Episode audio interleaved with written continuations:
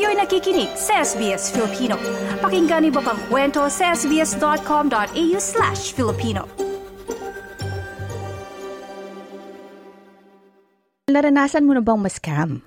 Nako, ang dami-dami kong kilala na ganyan. Buti na lang, thankfully, ay hindi pa ako. Huwag naman sana, oo, nabibiktima. Pero ang dami kong kakilala oo. na nabiktima ng iba't ibang klase ng scam. Oo, actually, ako, actually ako nung bago akong dating dito sa Australia, I think that was 2016. Kasi alam mo yung pagbagong salta ka, parang wala ka pang knowledge. Kailangan mm. mo pang mag-research and all. Tapos naghahanap ko ng work. So, that yes. time nung naghanap ako ng work, nag, merong parang mga job ads sa Seek ata. Kahit sa Seek ha, sa mga uh, mga website na parang alam mo yung legit na may, may, may mga, may mga job yes. oh, job hiring. So that time, when I was looking for a job, nakita ko yung hiring na yun. Parang simple lang siya, parang work from home na parang mag-admin ka pero kailangan mo ng bank account.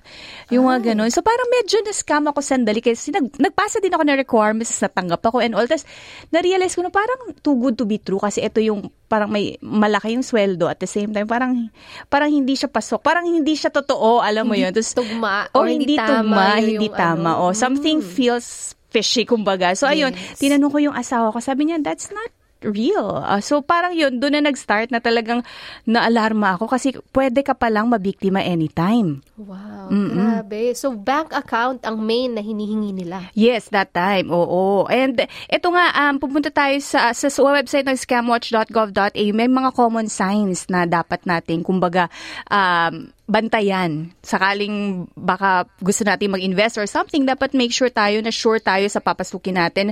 So yung una dong common sign doon, Edinel, too good, kapag too good to be true, tapos parang napaka-amazing na opportunity to make or save money, dapat mag-question ka na. Mm-mm. Naku, mahirap nga naman. No? Parang lahat binibigay na sa'yo. Parang Oo. medyo, ano nga naman yon uh, Kailangan uh, maging mapanuri tayo. Exactly. At ito din kung feeling pressured ka na kailangan mo agad mag-act, uh, alam mo yun, parang nape-pressure ka na gawin agad yon parang pinupush ka agad, parang magtanong ka na din.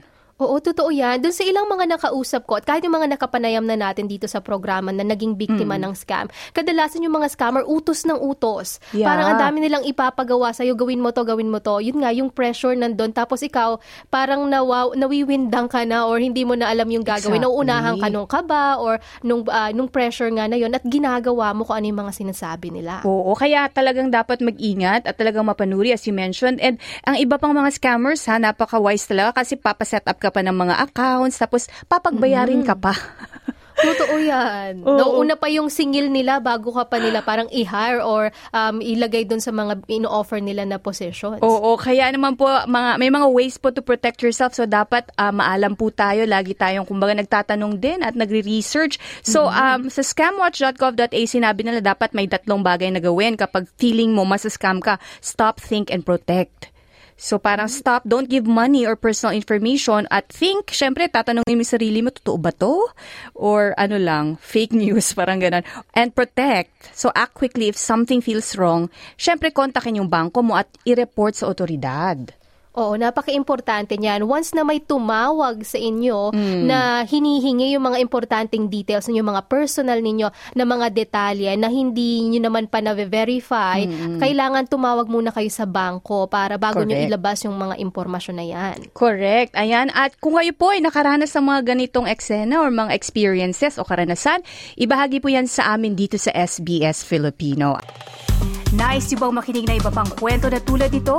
Makinig sa Apple Podcast, Google Podcast, Spotify o sa iba pang podcast apps.